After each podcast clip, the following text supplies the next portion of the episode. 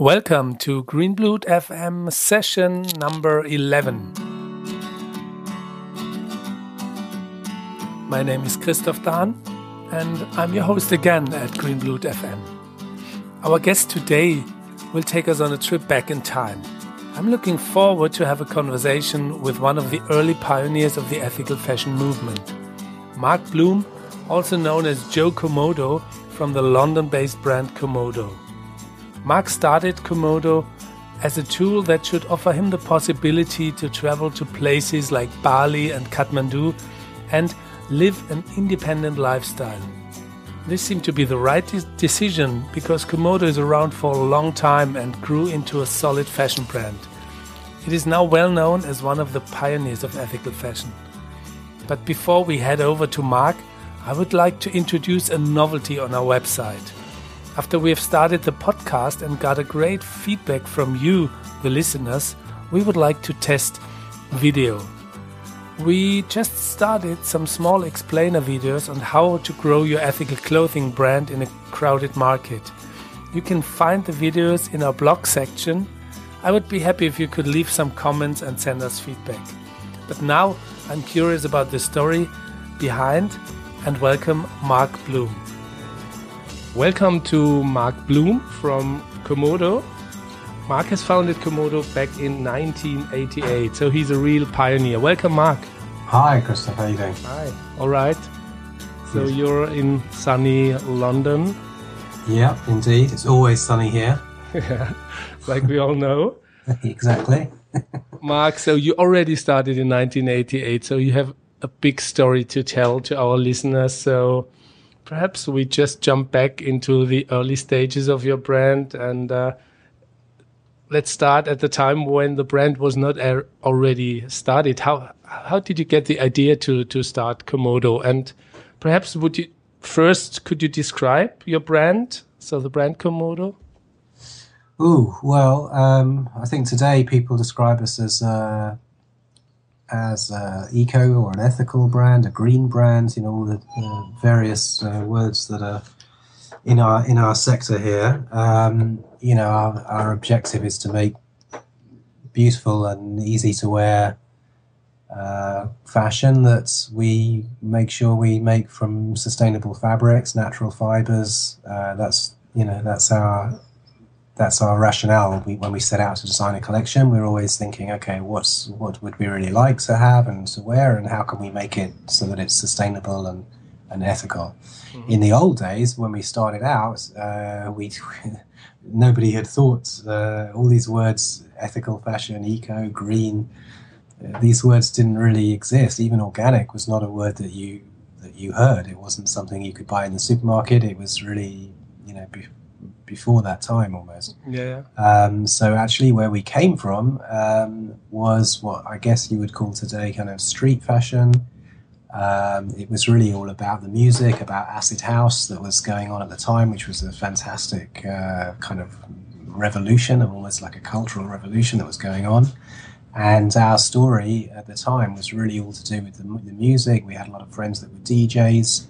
Um, we we found uh, from in, in, Bali and in Kathmandu, which is places where I'd been uh, backpacking uh, in, in, my you know when I left school, I, I went backpacking, mm-hmm. um, and these were places that I'd been to, and um, the stuff that the, the, clothes that we found there or the fabrics that we found there were just so colourful and different and you know really a whole new look that was completely different to what we had in, in Europe at the time Mm-hmm. And so we just thought, great, let's do something completely different, and people loved it, and it and it, it really worked best with the, with the people that were into the music, and mm-hmm. so it was very much like a a look, you know, that was that was synonymous with the music. We were just part of that scene, and it was very exciting. So, so you created initially the clothing for your for the music scene you loved so much. Yeah, absolutely. Yeah? You okay. know, we made we print we made smiley T-shirts, you know, and. Yeah. Uh, I remember that time. yeah, everybody has some memory, or you know, the older ones. yeah, um, you know, we, we basically said, okay, everybody loves smiley t-shirts. Then we there was the crazy surf shorts, and then we thought, well, let's make batik from from Indonesia, and let's do patchwork, and you know, oh, tie dye. You know, tie dye was something that was kind of brought back from the seventies, was a kind of hippie thing. But the way that we made tie dye in in Bali was really different to the way they made tie dye in America. Um, and so we had a, a, different look to it, but it fit. It all fitted together to make a you know a fantastic scene, and the, music so, just carried it forward. Yeah, I would like to jump back to the time. So, so you were first traveling, and then yeah. you had the idea for fashion, or how, or how was it the timing? How well, to be honest, the the, the the, the fashion was really a vehicle that took us back to the to the countries that we wanted to to play in. Really, it wasn't that I had a huge passion for fashion. It was really that I just you know saw an opportunity to do something in these countries where previously I'd just been a backpacker and was just able to, you know, try. I, even when I was backpacking, I was buying lots of stuff, and I, I that's really how it started. Was I, I, you know, I don't know why I just had an instinct. I just kept, you know, I saw this amazing stuff, and I thought, wow, you know, in London this would be great. And I come from London, and I come from, you know, you know, I knew Camden Market pretty well. I'd been in it, you know, loads of times as a kid, just you know mm-hmm. checking it out and whatever. And I just, you know, had in the back of my mind, I think that, wow, you know, I could sell this stuff on a stall in Camden Market.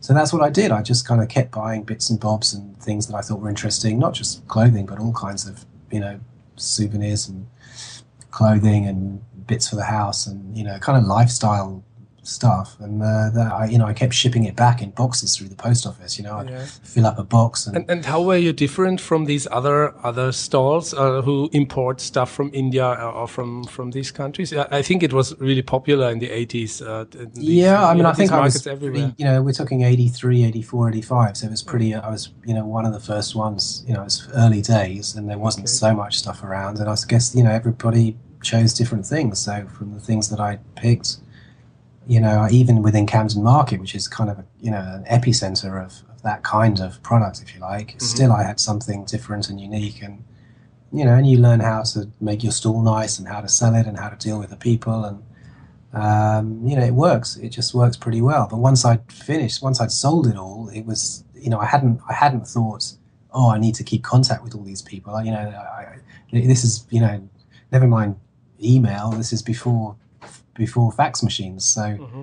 you know, there was no way, or, you know, no one had a mobile phone. You know, there was no way to contact the people that I'd bought the stuff from. You know, I might have found a stall in Burma or in, you know, China or in Kathmandu or in somewhere out in, you know, Lombok or something. There was no mm-hmm. way to to go back to these people. So, so it was an opportunity for you to travel back to these beautiful places and, and, and yeah, connect really business and, and your uh, your passion for for traveling? It was really came from the traveling, not from the fashion, you know. And then um, you know the fashion, the, the clothing became like, okay, so this is how I can do this. This is how we can sustain. Uh, you know, going backwards many times, and you know, and then you know how to. All my friends were just finishing college at that time. They'd all been at Bristol, uh, down at, at college in Bristol, and they were finishing, and so I somehow had like a you know, half a dozen guys who were like, yeah, you know, this sounds great. You know, can we come and can we help you? And, you know, uh, you know, and the scene was exploding and I really needed all the help I could get. So it's like, great. Okay. You, you're right. You come with me to Kathmandu. You coming with me to Bali. You, you know, the, this is how we do the production. This is what we need. This is how you so, buy so the fabric. So, so first you bought a ready-made stuff and, and then you developed your own brand. yeah, how, how pretty, was that? How was that working? You started with a logo or just, uh, added that yeah. logo to your to the stuff you bought?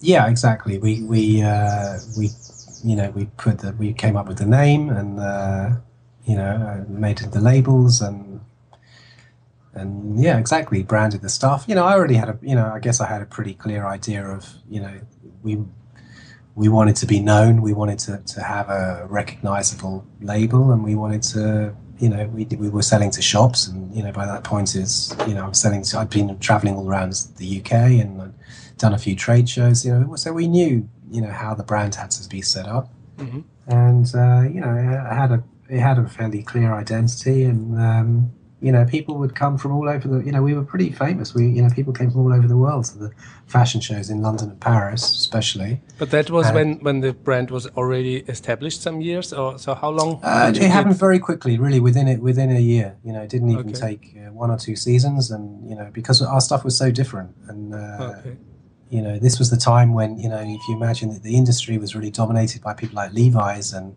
Pepe and yeah. you know these guys had very plain simple clothes american preppy look you know chinos and yeah, yeah. denim shirts you know that was it everybody basically wore kind of chinos and denim shirts and you know 501s or yeah, you know, so it was a very bland you know pretty plain uh, look that was dominating the industry and um, you know and then we came with this crazy colorful you know subculture clothing, you know, mm-hmm. and uh, you know, much like you know, punk or mods or Teds or you know, different musical scenes that had gone before. You know, it was if you know, for young people, it was about an identity and going, okay, you know, this is we don't want to wear chinos and denim shirts. We want to wear Okay, and, and so from the stall thing, how long did you do that? So how long you developed your, your knowledge, let's say, or your like? Well, I say the stall thing probably only went on for maybe a few months. Uh, ah, only. You know, yeah, you know, it didn't take me that long to sell all the stuff. You know, I was selling it pretty quick, and um,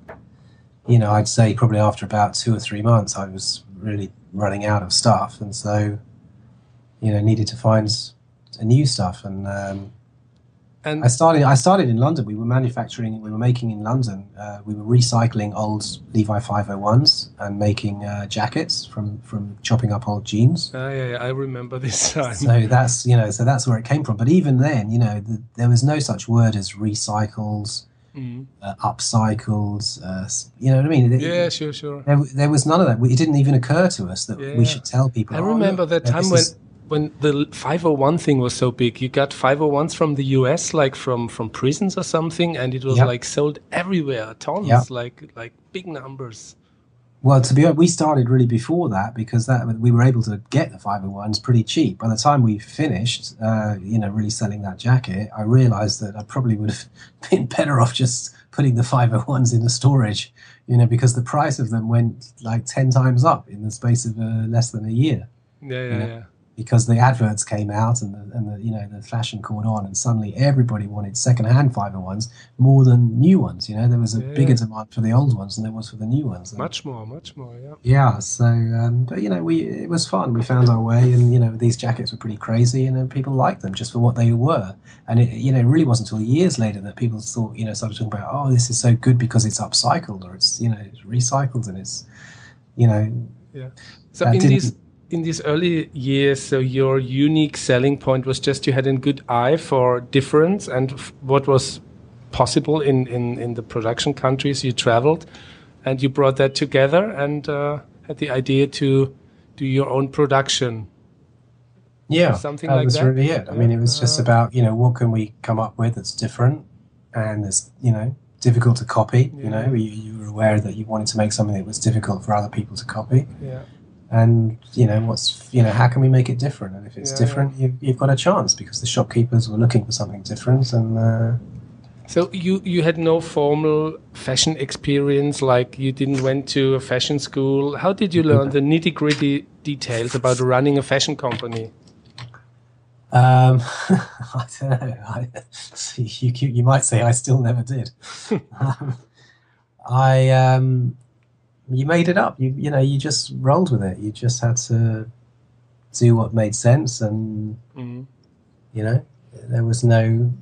But for example, you know, that the, the sizes are in the right way, so so you have to take care that. Uh, a large is really a large or how did you manage that so so i know things can go wrong and in fashion if if you do something you can bet that that things go wrong and uh, so there needs to be some knowledge like like for quality? Yeah, well, we, I don't know, we managed as best we could. We, you know, we found people to help us, and we, you know, we learned, and we, mm-hmm.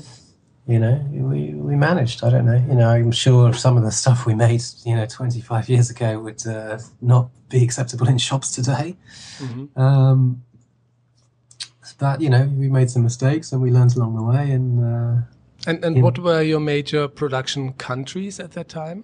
Well, everything started from, from Bali, and then very soon afterwards from Kathmandu, and you know, so we still today in the same a lot of the same people that we worked with all those years ago. We're still working with them today. So okay, everything Bali and Kathmandu. We did a little while in India. We had one season in Guatemala once. We you know we try here and there, but really all the way through it's been Bali and Kathmandu. Yeah. So you have a long relationship with your with your producers. Yes. Uh, how how is the situation in in Kathmandu at the moment. There was this big earthquake, and I'm, so you have a direct contact. So yeah, it's pretty awful. I mean, the situation is still very tough. They haven't uh, been able to get back to work yet. People are absolutely uh, busy trying to protect their properties. Many people have lost their houses. Um, you know, it's not in a good state at the minute. So I should be there already. I should already be in Kathmandu now, but um, they keep telling me to delay because they, you know, they say, look, we really just, it's not safe at the moment. There's still mm-hmm. a lot of aftershocks every day, and they, you know, they can't work. The, you know, there's, there's just too many other things uh, mm. to do, and they say, look, you know, don't come. We're worried for your safety, and we and we we don't want to waste your time. There's you know there's nothing you can do. Obviously, we've we've got a huge AIDS um, relief program going on at the moment, and we've been raising a lot of money here and uh, with our brand AIDS project. Um, but you know that's uh, you know all of that's going through professional uh, you know people on the you know well yeah. Alison Monson who's our so for our listeners who want to help uh, on your website I guess there's a link to there's a link to it's called Brand Aid um, yes. and so in a way it's obviously one of my formative influences so please my youth is uh, was our listeners after the show please visit yeah. komodo.uk and donate a bit for the brand aid thing. Yes, people, please. Komodo.co.uk, and then you click on the brand aid link, which is on the first page as you see it, and uh, you'll see uh, what's been what's been done, and uh, you can link through. We've got a, a Facebook uh, page as well for Brand Aid. Uh, mm-hmm. you can search Brand Aid, and that gives you all the uh, sort of uh, up to date information about what's being done with the money on the ground. Mm-hmm. But we've got a fantastic team in in Kathmandu. This this brilliant woman called Alison Marsden, who's actually a uh, well, she's has English parents, but she's born in Nepal and grown up in Nepal, and she uh, knows the country inside out, speaks uh, fluent Nepali from her childhood, and she's been working with Red Cross and various other agencies over the years, and she really, you know, is the best person uh, that we know to to make sure that every every euro that we send, every pound that we send, is is used 100% for what it should be used for, and uh, gets the most uh, effect that it can. So uh, we think that this is uh, the best the best thing we can do, and it's you know I can do more to support her whilst I'm in communication with everybody here than if I was in Kathmandu myself. Mm. So, so that's the plan. But I do plan to be there in about ten days' time. So I'm really just waiting for things to settle down a little bit more, so that when I go, I can be mm. effective. You know, I, I want to you know, well, we need to do what we do, which is get, you know, try and help people back to work and try and get the factory running so that we can, you know. But the building is still intact?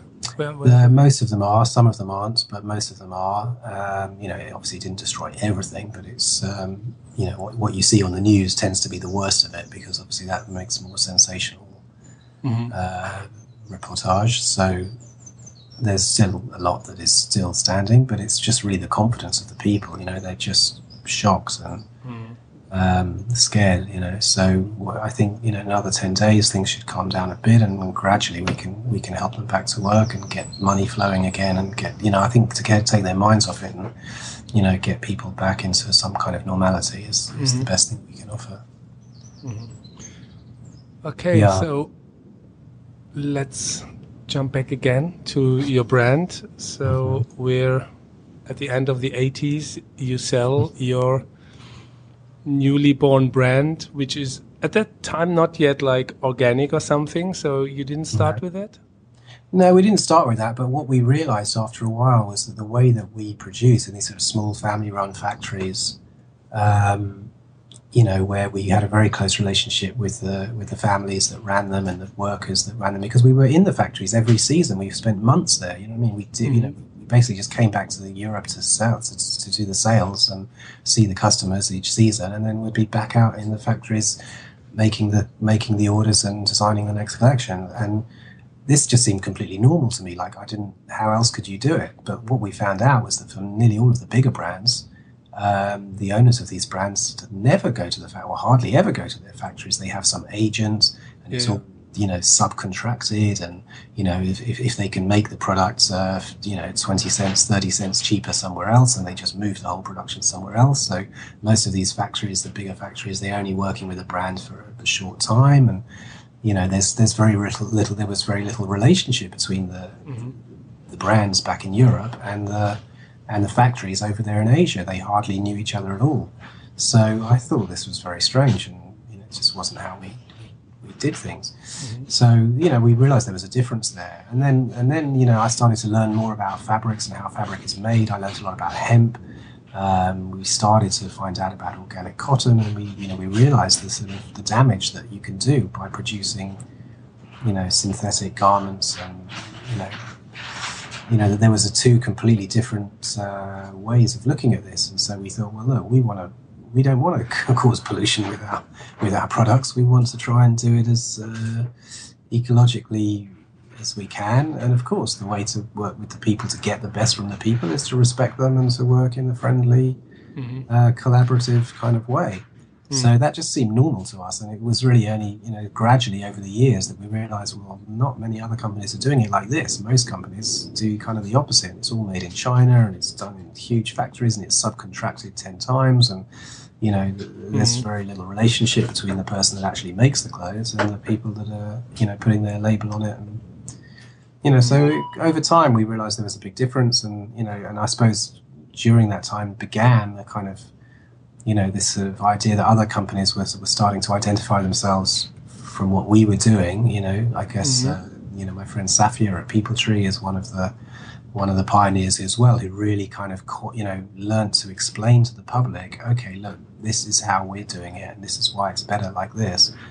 Um, you know, and we we realise, well, that, you know, we we've always done it like that. That's the only way we know how to do it. Mm-hmm. we should also explain ourselves a little bit more to the public as to how we work. So, yeah. you know, so I, it evolved over over a period of time, but for mm-hmm. us, it was just and, and the only way we knew how. Mm-hmm. One experience for, for a small brand, what's the difference in working with these small factory units? So, in your experience, were you able to change the quality to a higher level, or what would you suggest to a to a young designer today who wants to work with this? Uh, would you would you would you suggest the same way? Well, you, you, know, I think it, it's like a matchmaking. You know, you need to work with a factory that suits you. You know.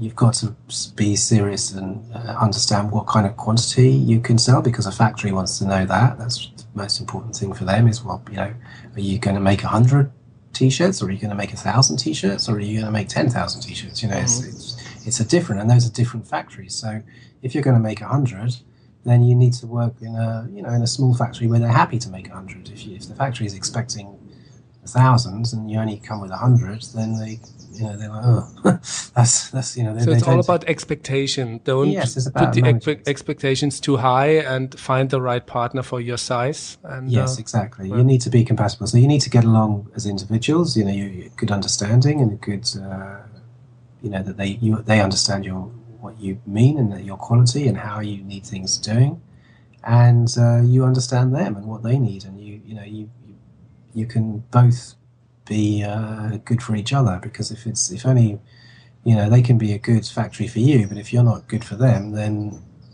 you know then they can't keep it going. They need to find people that are that are going to work for them. You know just as you want your business to be successful they equally want their business to be successful. Mm-hmm. so you know it's um yeah, it's it's, uh, it's like any other relationship. It doesn't really change because they're over there in Asia, or you know, it doesn't. It's but you think you think it's uh, you need to to live in this area to develop the relationship because you mentioned before that that you were moving over to these places and you designed your your products there. So I guess this makes things easier. So you can easily check back if, if, if it's really what you like? I think I think my backpacking really helped. You know, I just had a, I just I'd spent two years in Asia and I and I felt comfortable there, and I and I was happy to be there, and I you know I I knew you know Bali and Kathmandu were places where I'd spent a lot of time before, so I knew the, how the people are a little bit, and so I think you know it was a happy relationship. You know what I mean? I wasn't a complete stranger to them, and they, mm-hmm. they weren't complete strangers to me. So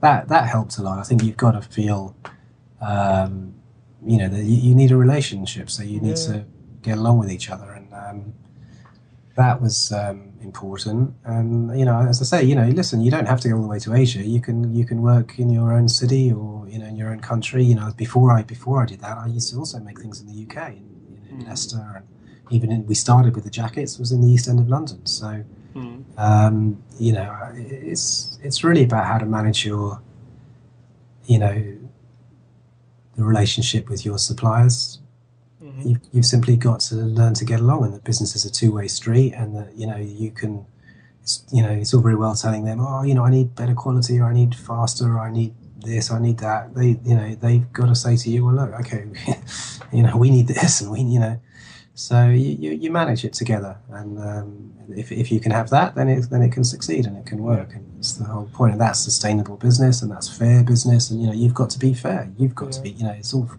talk about fair trade, you know, you have to be fair to start with. And if you're fair, then you can ask other people to be fair. And mm. they can see by your example and they go, okay, okay, okay, look, you know, he's he's doing this and he's contributing that and he's paying like this and they you know they they support us and so okay we need to also uh, be mm-hmm. the same so that's i think the, the way to do it you have to set a good example 1st mm-hmm. uh, mark during this time when you started 19 88 and now we have 2014 there was also a big big changes in the fashion industry so it was also the time when fast fashion yeah. started to rise and mm -hmm. uh, uh, in your experience how has uh, the the whole business changed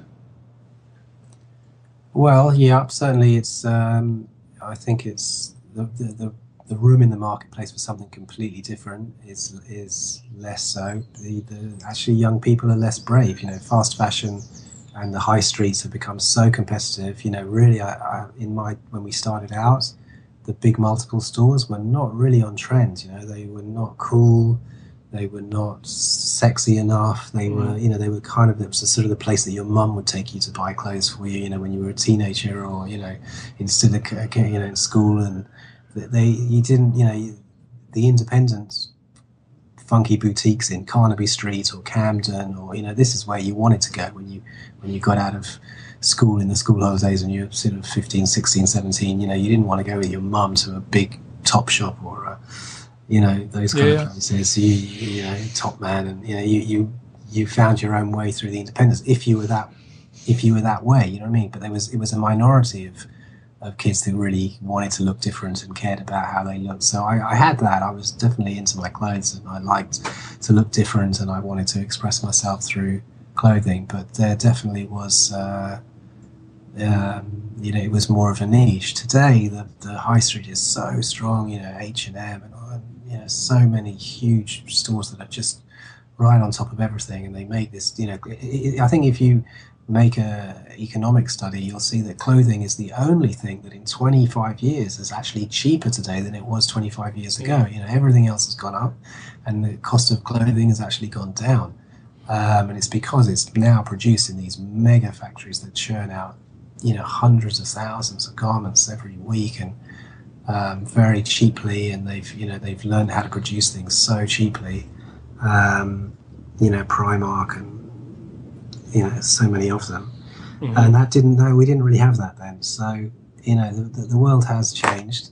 Um, and you know people's style has changed you know you don't see an awful lot of youngsters that are brave enough to really stand out and look different and basically say with their clothing yeah i'm i'm different and i'm i'm into something but I you, you think it's still possible to look di- just with a look to to to differentiate because oh, these fast fa fast fashion peoples are like like like uh, urban outfitters is really uh, hey we're so different. We are the or, or, American apparel. Okay it's not fast fashion but uh, let's say everything uh, gets uh, is made into a big machine.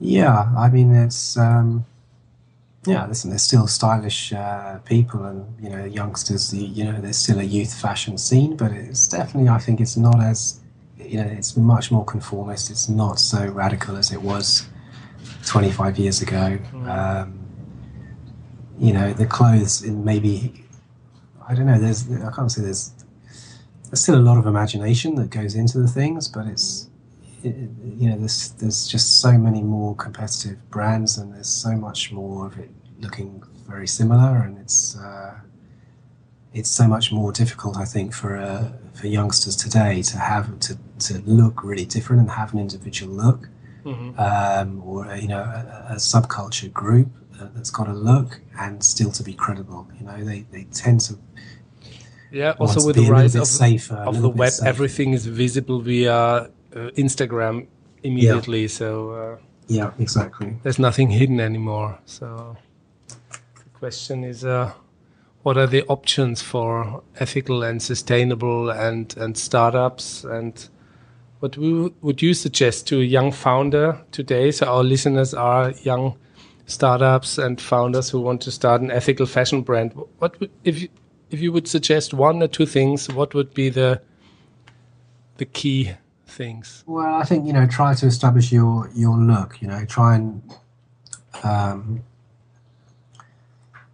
you know, try and stand for something. You know, I think you know for the for the if you're trying to sell to well shops or, or the consumers, you know, they want to go, oh, this you know brand X, they get it, they know what it looks like, how it fits, what's mm-hmm. their what's their style, you know, and you need to be fairly consistent. You know, I mean, it's it's difficult because you're always trying to evolve and uh, you want to bring something new each season, but you know they, there's got to be some consistency. You've got to um, mean you know when they when they hear your name or they see one piece from you in a piece of press or something. Oh yeah, you know they, they get it. They understand what your brand stands for mm. and what your look is. I think you know if you can achieve that, then you've you know you've got a place in the, at the table. You know, mm. you, you, know. But if they don't, if it's changing too much from one season to another, and they don't really know what it what you're going to what it is, then mm, it's a mm. little bit more more difficult. You, it's a balance. You need a little bit of surprise and ingenuity, but you also need a little bit of consistency and uh, identification. You know, people need to identify with you. So. Yeah. And, I think and, that's the most important thing. And for your brand, you still design in, in Bali or Kathmandu, or you do everything in London, and, and or you still um, travel the design? Team, the design team is based here in our in our um, office in London, and um, you know we have design studio here, and then we basically take those designs with us when we go to the factories, or we we send them things to develop before we get there. But you know, so yeah, it's a it's a fusion. When we're actually in the in the factories itself, sometimes we adapt, we change a little bit. We see that our idea doesn't quite work out as well as we thought, and we, we, we this one looks better, and let's change. You know, so you've got to be adaptable, but um, you know, principally the design work is a long, a long process, and you know, it takes many months. So you you need to start really designing the next collection almost as soon as you've finished. You know, they, they literally finish one collection, have a break for a you know a little holiday break for a week or two, holiday or something, and then come back and start again with the next one. It does yeah. take many months to really yeah. get it right and consider everything that's going on and how to make make the collection stronger than before and how to evolve. And, you know. Mm-hmm. So, yeah, but it's mostly done here and then taken with us over there. Right. Mark, on your website, you mention a lot of social projects and charities you support, and I guess you, you met all these charities on, on your travels. So, could sure. you tell us a little bit about about this part? Um, yeah, well, I mean, obviously, I, we spend a lot of time in in these countries, and I've met a lot of people over the years that are uh, doing various projects out there, and um, you know, I think you know where we can support them, we should. You know, we're as a brand, you know, we we basically earn our living from the public. You know, that people like our brand and they like where we come from and what we do, and they support us. So I think you know part of that support is um, part of that support is also a kind of support for the country, you know, mm. for Nepal, for Bali. So, you know, I think where we can do, we find projects that are suitable for us. You know, again, it's like being a good match with your factory. Do you know what I mean? I mean, we're only, a, you know, we're not a huge corporation. We're a, mm. we're a small brand, so I can't go and support the UN or Save the Children or Oxfam mm-hmm. with any substance. But if I find um, you know really good people that are doing a project that is sort of size that we can manage, then mm-hmm. you know, great. We I think actually we could do something. We could make a difference here. You know, I think you know if you're charity or generally, you know, you want you want to make a difference. So if mm-hmm. I see an opportunity where we can support something, I see that it's really direct. I don't want any of my money being wasted or you know it's too much spent on administration or you know i want to know that if i'm into a project that really mm. almost all of the money is absolutely going to you know the children or to the, to the project or you know whatever it is that we we're trying to do so we you know we do a few things i'd like to do more the more you know the more successful our business is the more we can do and i'm you know I think it's keeping a balance. You know, you go, okay, we had a we had a good year last year. We can do this now. You know, equally, you know, if you had a bad year last year, you've got to say, look, you know, the business is the most got to come first in a way. If you stretch too far, if you try and overdo things, and you know, you can fall down. So mm. you need to keep your your baseline sustainable. The Komodo has to stay uh, strong, and then from that position, we can we can help and we can support charities or projects or things. So that's you know it's it's a nice feeling to know that we've been able to do something, and I think the public expects it. I think they've got a right to expect it. I think you should expect your your brands to, to do some good work. You know what I mean? If you're if they're trying to tell you that they're you know that's their business is doing things in a good way, then you should see that they're doing things in a good way. So you know I think it's right that we do good projects, and I think it's right that we show as much as we can, you know, what we're actually what we're doing, so that mm. uh, you know, it's not just an anonymous uh, private thing. It's it's you know this, you know, I do things personally, which is which is private, but I you know publicly, I think the money that comes from Komodo is not entirely our money. It comes from the general public, and you know we should yeah. show them what we can do with it. Mm-hmm. Yeah. Mark, so so you nearly made it for 30 years with your brand Komodo. Uh, What's Ouch. ahead for the next 30 years? Oh, God. I hope it'll get easier, but I don't think it will. Um, I don't know. Listen, we, we, we'd like to sustain it. We, we, we, uh, we you know, we you know, we've come this far. It's been a long journey. Obviously, there's younger people in the business now that work with us as well. Um, you know, I'm, you, you, do get older. You do get tired a little bit. You, you know, you repeat the same process mm. each year. Um, but you know, I'd like to keep the brand growing and keep it sustainable, and uh, you know, be able to carry on. I think you know a lot of people appreciate what we do, and um, you know, we appreciate the opportunity of being able to do it. So you know, until I've got a better idea, um, mm. I think you know we should we should uh, do what we can. You know, I, I think the whole you know industry of ethical fashion is facing so many challenges from that from the commercial world, you know, it is so difficult to compete when you can go to H and M and buy a, a, dress for you know thirty euros or twenty five euros, mm. or you know Primark, you can probably get a dress for twenty euros or fifteen. euros. I don't know, you know how you know I can't even produce the fabric and print on it for, for, for less than that really by the time it comes to the shop. So there are challenges for us to, to do that, but I think you know as as people appreciate more and more the differences between how things are made and uh, that they want to support. You know, it's more like an artisan, you know,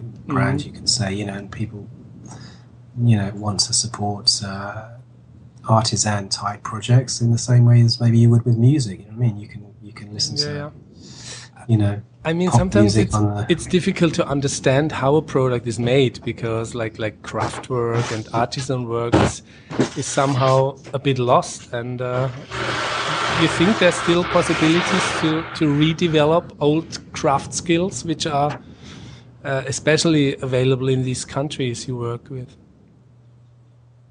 Um, yeah, well, that's really what we've been doing is trying to trying to keep the old skills, um, you know, viable. You know, that's how the whole thing really came about. We saw how they made their traditional fabrics, and we said, well, look, if you can do this process to make a traditional, you know, very flowery, old-fashioned sort of ethnic type design, well, why can't we just change the artwork and change the colors and, and redesign it, and you can use the same process to make mm-hmm. something contemporary and more interesting. So, you know, I think that's that you, you have to always adapt the, the skills of the local people with the design that you want for your for your market and um, you know, if we can if we can uh, encourage them to do that. And I think you know here in the in Europe, people are learning more and more and are more conscious of how things are made, and they want things to be they, they want to see some quality in how their products are made. Mm-hmm. Then you know that's the that's the combination that you're looking for. Mm-hmm. Mark, the last question: Who and what is inspiring you on a personal, day-to-day base? Hmm. uh, oh, that's a difficult question. Um, I don't know really. I mean, I think uh, I think you know it's a never-ending challenge. This business, you know, you always want to feel uh, that you've you know you, have done something. You've got a contribution that's uh, appreciated. I think you, you you know the appreciation of your customers, of the industry at large, of uh, you know your your factories. I think you know when they go, oh great, you know you, you that was you know it, this this collection or this line or this fabric or this story came out really well, and mm-hmm. now there's a really great order, and you know we we really see you know all that effort that you put into making it just how you wanted it, you know, was worth it. Um, mm-hmm. I think there's there's a reward from from that. Um, you know, it's always great to see people wearing your clothes. It's always great to hear from shopkeepers when they, you go there and the stuff looks so nice in the shop, and they say, "Oh, it's selling really well," and everyone likes it, and you know, that's that's a, you know gratifying. Mm-hmm. Um, so. And sorry, it's just my phone. Um, so you know, there's uh, I think that's the, the, the main motivation, and yeah. you feel that you're you know there's a build there's an excitement building for your brand you know. I think certainly in germany now you know where we, we are growing and we've got a good yeah, distribution and some really nice shops that are selling our stuff and we see that their their orders are growing a little bit each season you know you, you get the feeling that the brand is growing and obviously you know germany is an exciting country and it's you know you know there's a, such a strong uh, you know history of uh, fashion and uh, you know, it's a country to grow in. It's a country to be mm-hmm. successful in, and uh, you know, to be part of that is is very important. You know, I think you know all of Europe's come through this very difficult economic kind of recession mm-hmm. the last you know quite a few years, and you know, it feels hopefully we're coming out of it, and you know, it's it's great to be uh, part of that, and you, you do feel it when you're you know your sales guys and your agents and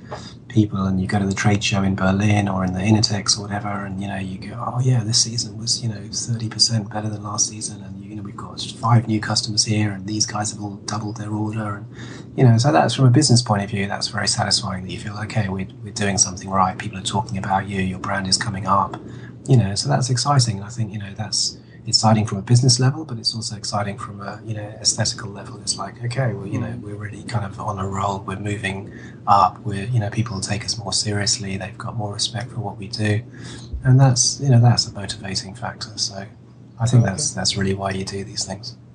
Okay, Mike. Thanks a lot.